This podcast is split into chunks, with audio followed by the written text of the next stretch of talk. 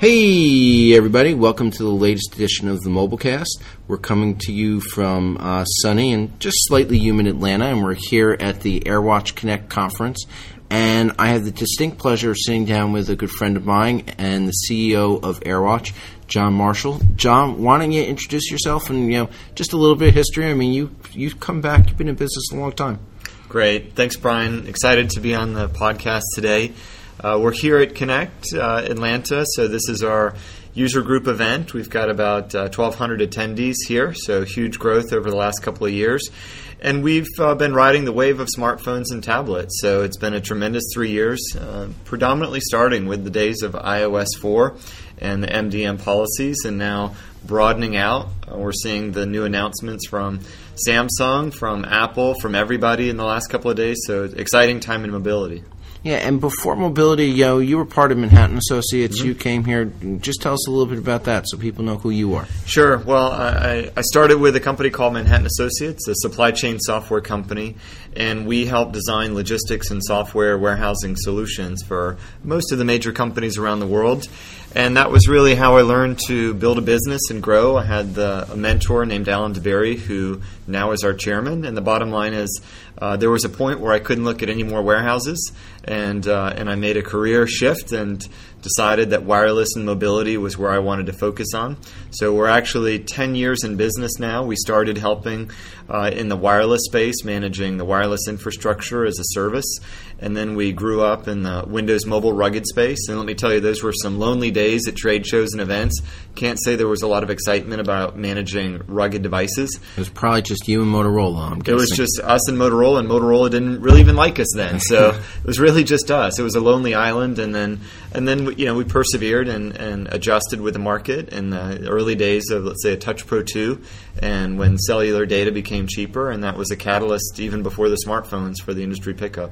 So, you know, you guys are you have the Wandering Wireless, you still own it, but you know, you guys are an EMM company, so mm-hmm. you're an enterprise mobility management company. Um, you were self-funded till very recently. Mm-hmm. You did a uh, did a Class A mm-hmm. and 200 million, so you, mm-hmm. you didn't start small. No, we'd like to go big here, as you can see. So it was the right thing. I mean, it was the right thing because uh, we wanted to bootstrap the company and, uh, and invest uh, appropriately. But we saw the, the shift, and we anticipated the shift a while ago in terms of bigger companies coming into the space, uh, a requirement to broaden out from basic MDM to a, a larger platform. And, and, and, that's a great one because I'm going to stop you there because. Yep the first time I met you, so quick story. John and I met maybe two years ago.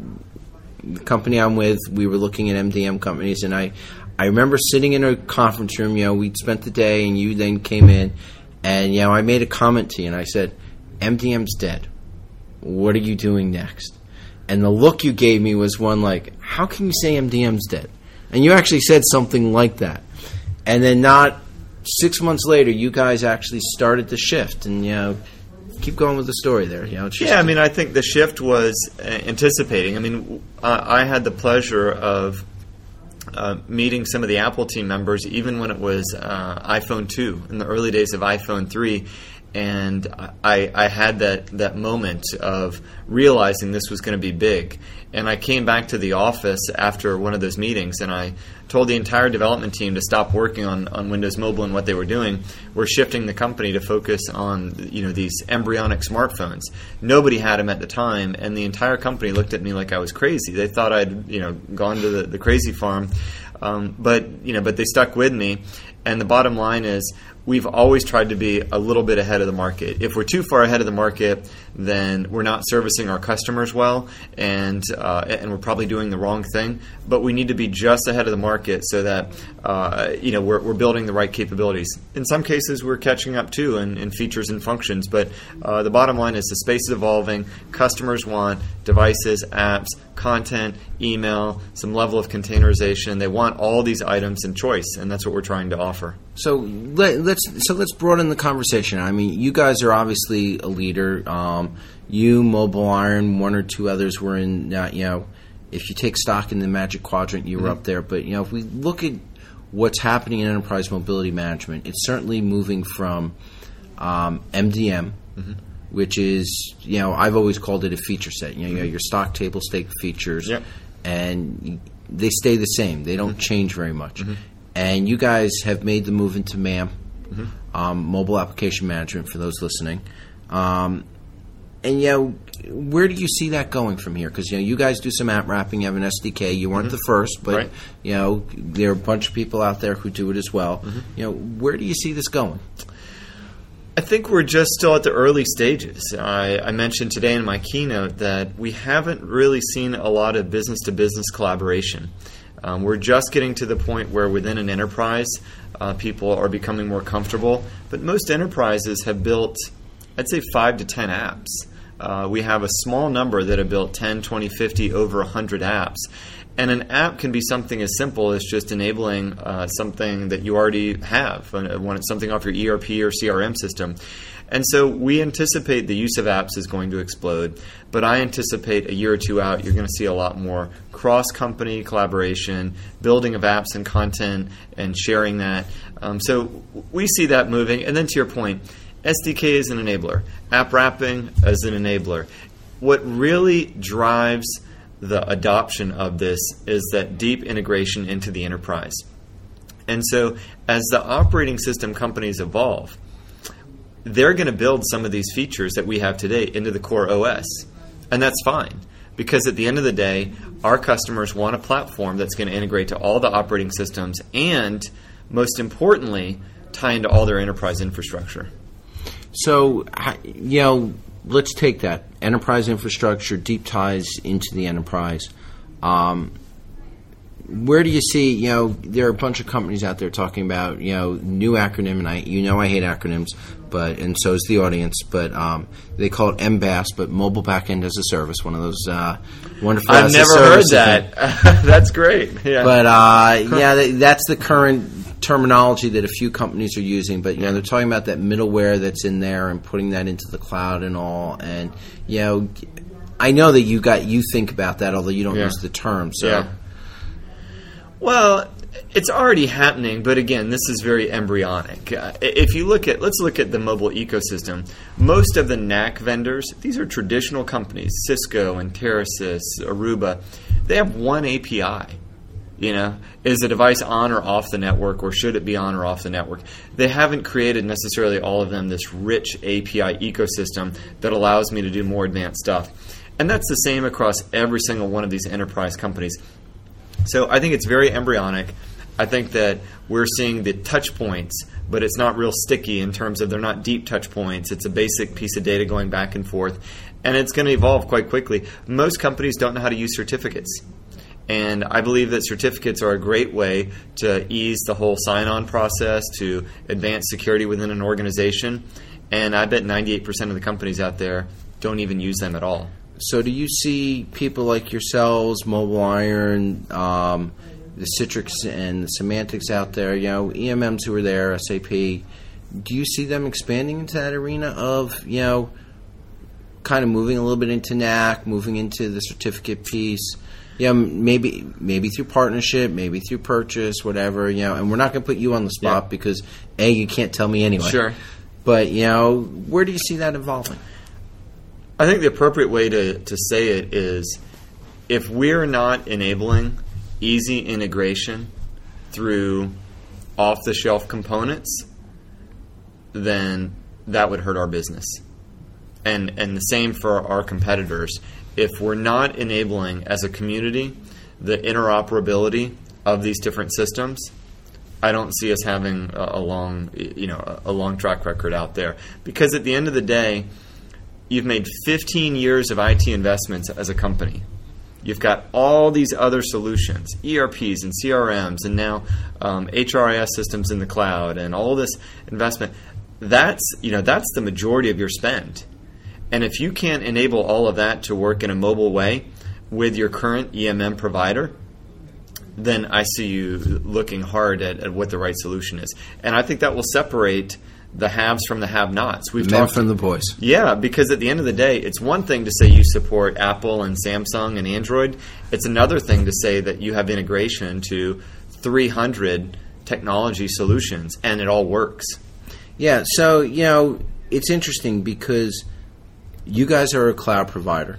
Mm-hmm. You know, you don't look at it that way. You say, "Hey, we provide you a SaaS platform, so you know, AirWatch is available either on premise mm-hmm. or in the cloud." So you know, you've been a cloud provider for a long time. I remember when we first looked at you. Yeah. You know, some of your competitors do the same. Mm-hmm. You've also, and one of the things that's impressed me is you've always had an API. Mm-hmm. So you've had an API that you know even before you had an SDK, even mm-hmm. before, you know probably before the SDK was really a glimmer in your guys' mm-hmm. eye. You guys had an API that you guys that we or anybody could hit to pull information about devices that were coming in and look at some of the data in the database. And you know, there's a lot of forward thinking there. You know, how did you get there? I mean, go back a couple years. That Yeah, I think that's not something that people did. No, it's three, not. years ago. But but nor did they think about enterprise integration, and I think it comes with a philosophy that a lot of people thought they were building a console that was the end all be all console. And it was important that people log into their console every day. And I've always thought the opposite. If I can have people never log into my console, that's not a bad thing because that means that they're getting true leverage out of all their other systems. And so the only way to really do that is through APIs. And I think we were just imagining the process that we weren't thinking about building EMM and mobile device management for companies that wanted to deploy 100 people. And this goes a little bit back to the Manhattan Associates and the days of everything that we did there um, helped us grow this company. We didn't develop a multi tenant platform from the ground up at Manhattan. But when we went to Europe, every supply chain in Europe is run by 3PLs. It all has to be multi tenant. And it was a four year gut wrenching process to go build that into the product. We didn't have APIs when we started. So it was a gut wrenching process to go build that in. So there was some element of So you, forward you, thinking. you, learned, you learned a lot of lessons. You said, "Let's let's not fail fast on this one. There's- We we have knowledge that we can bring forward." there's a little bit of being a burn victim there, and there's a little bit of also anticipating. I mean, if, if we didn't anticipate it, we wouldn't have built it. But also, we thought that if you're going to scale this to companies with 10, 20, 50, 100,000 users, you're not going to go manually create all those users. You're going to automatically take those. And to your credit, your organization pushed us a lot, and you personally pushed us a lot in creating uh, some more advanced grouping and some more of those links in the, uh, that AD link.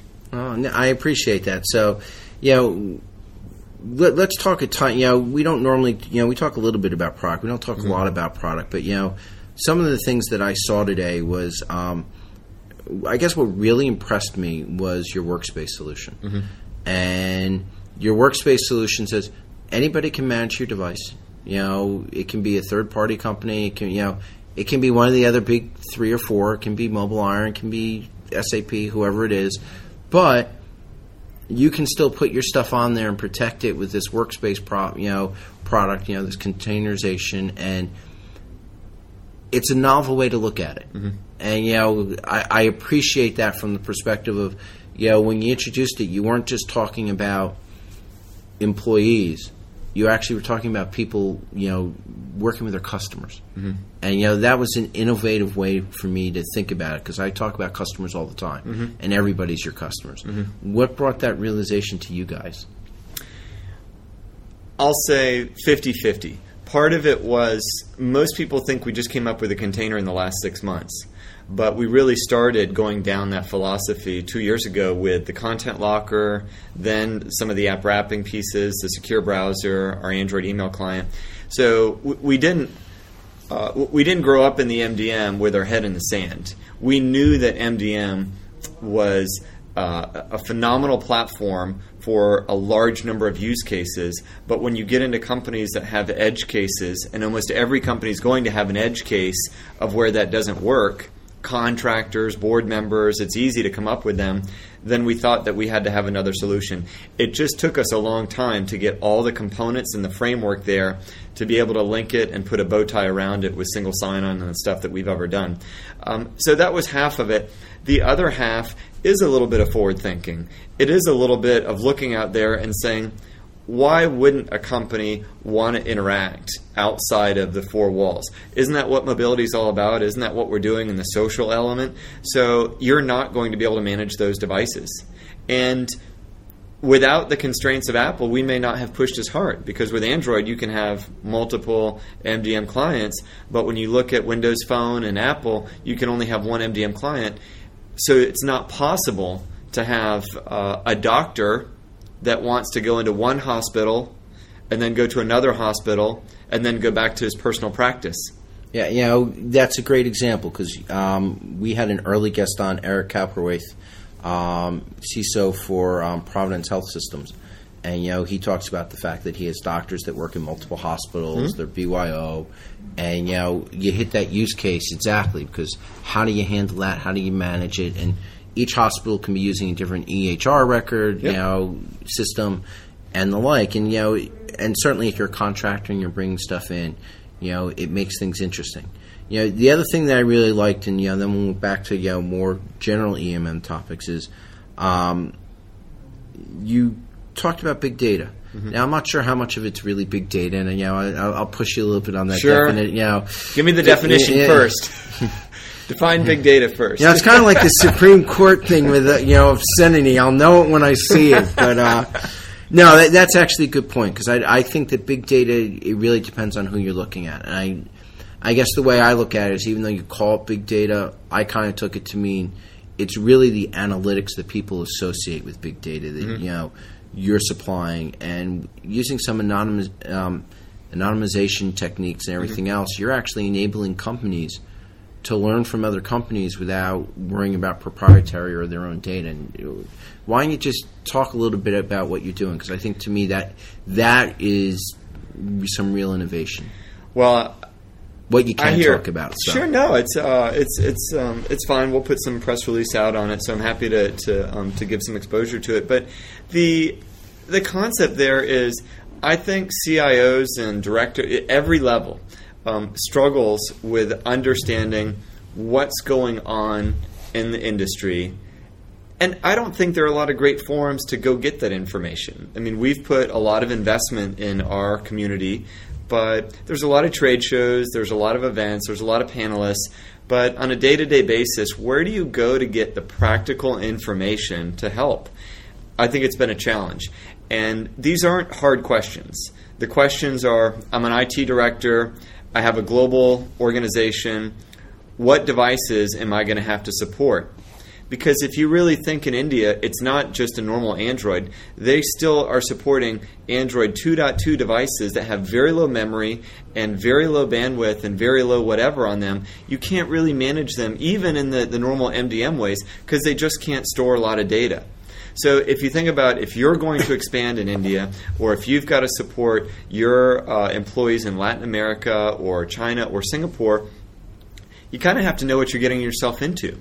And, uh, and and maybe you have different use cases, but that's a very practical question and example. And otherwise, you're looking at Google and trying to search for an outdated survey, there's nowhere to find it. So we wanted to start and build this process that allows people to to have that information. And I don't think that anybody in the world has the information that we have. And I'll be very sincere with that. I don't think the mobile operators really know the level of detail. I don't think um, you know there are other providers that have the extent of a cloud service that we do. So we take privacy very carefully. We've gone through great pains to actually kind of have the data three steps removed from anything that will personally identify it. Any company can opt out, but it's one of those if you want to you know give to get if, if you want to have some of the comparison benchmarks, then throw your data in there, and we'll put other stuff in there. A lot of companies want to know I'm in healthcare. What do my peers do? Do they do a four digit or a six digit passcode? Because there's no hard definition of what uh, what is HIPAA compliant in many areas. So if I'm doing these five things, am I in line with the best practices of another healthcare company? It's hard to find out. and that's a great way to look at it. You know, so you know, those were some of the big things that I took away. And there were a lot of things you announced today. So, you know, I, I don't want to spend all the time talking about all your announcements, but you know, you showed some impressive stuff. When you look at EMM today and the whole market, what annoys the crap out of you?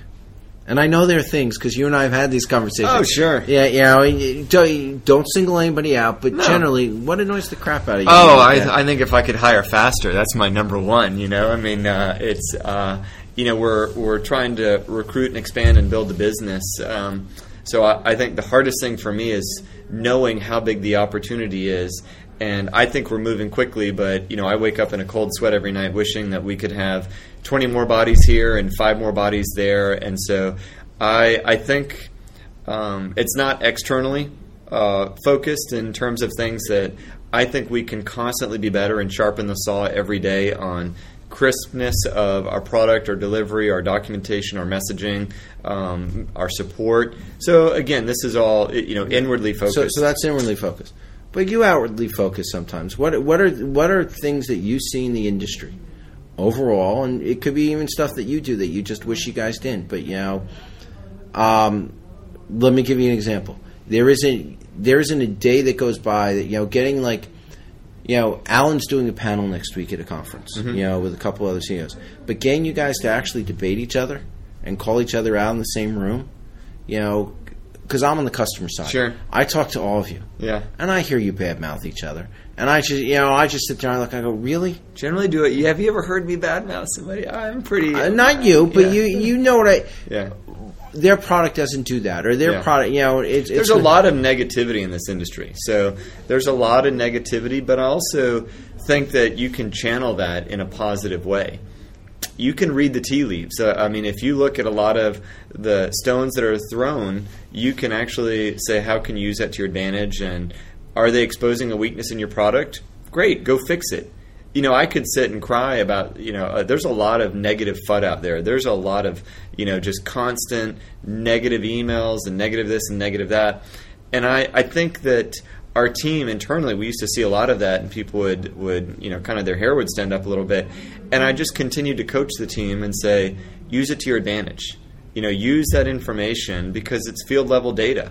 And you know what? 90% of it isn't accurate. And that's the good news because we can discredit that in a sales cycle. But for the 10% that's accurate and poking a hole at us, don't get upset with it. Just go fix it. And I, I think we've really made lemonade from lemons in that scenario. that that's a great positive attitude. I mean, you don't always hear that from people. And, you know, I know you well enough to say that, and I've sat in some of your development meetings where I've seen you yell at a developer. Um, you know, I'm I, I, I, I, I'm you're, passionate. You're, you're very Passionate. You're very passionate, and Yeah. it shows through. But it's also, you know, you're very involved in the design of your product. Mm-hmm. You know it frontwards and backwards, and you know that's important to you. You, know, you guys use it yourself, Mm-hmm. and you know I think that's important. You know, one of the things that you know sometimes I see when I work with the business in my company is they ask for things they don't understand how it impacts the user, and if they're not one of the users themselves and they're not using it and they're not subject to the same thing, they don't get it. And so, yeah, there's nothing wrong. I agree with you. There's nothing wrong with being passionate.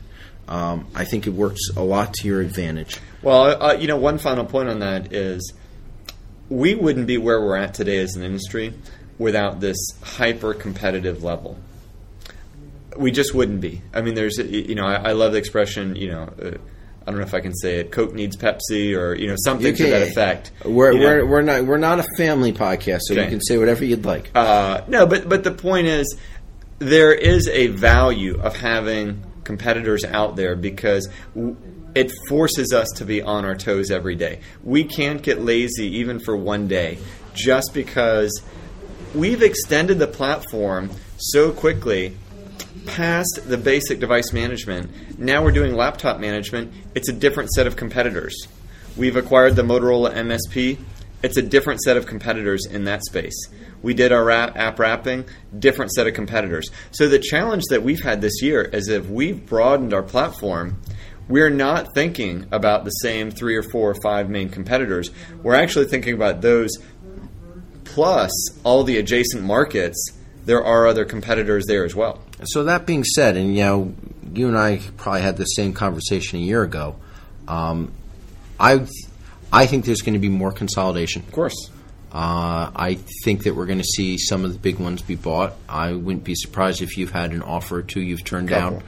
Um, and you, you don't have to say what you have or you haven't done. Um, do you see the same consolidation coming? Well, it has to. I mean, software is a market that tends towards a monopoly. I mean, the, the, the challenge is uh, nobody wants to buy technology from the, the 15th best firm in the space, so to speak. So, uh, the reason that it will happen not from our side, but from the opposite side, and what I mean by that is it does take effort from the OEMs and all these technology partners to build APIs and to integrate products. And just like we have limited resources, doesn't matter how big you are, even if you're Cisco or Aruba or Entrust or any of the people that are here, you still don't have infinite resources to go test and build and certify APIs.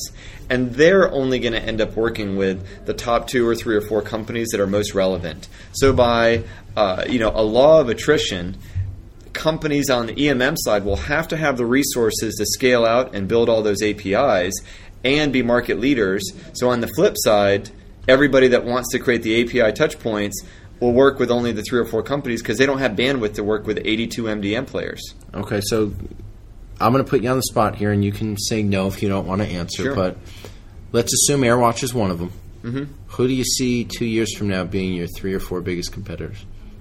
If you were to guess. You don't have to answer. You don't want to, but I am Um, putting you on the spot. Sure. I think our three or four biggest competitors will be uh, IBM. Uh, I think it could probably be um, Accenture could be in there. Um, you could see both VMware and Citrix in there. Um, so, I mean, I think it'll be a completely different landscape than it is today. I don't think we'll be talking about the types of companies that we're talking about today. Interesting. A- And, you know, I, I can think of one or two more. I mean, I think also as I watch you guys branch out into, you know, your secure content lockers getting stronger and some of your other stuff's getting Box, stronger. You know, I think companies like Box will be they'll build a platform uh, as well. I mean, they certainly have the funding to do it. Salesforce is. Uh, you know, could could we come into not? I don't think we're an overlap, but you know, some adjacency possibly. You know, if they've got you know a content tool and you know, will they have a little bit more that that hits up against us? But you know, there, there will be a level of competition too. So, when you wake up in the morning, Mhm. what's the call you dread? Do you dread when, okay, Apple's got a new phone or Samsung's making an announcement in three weeks? No, or- I love all that.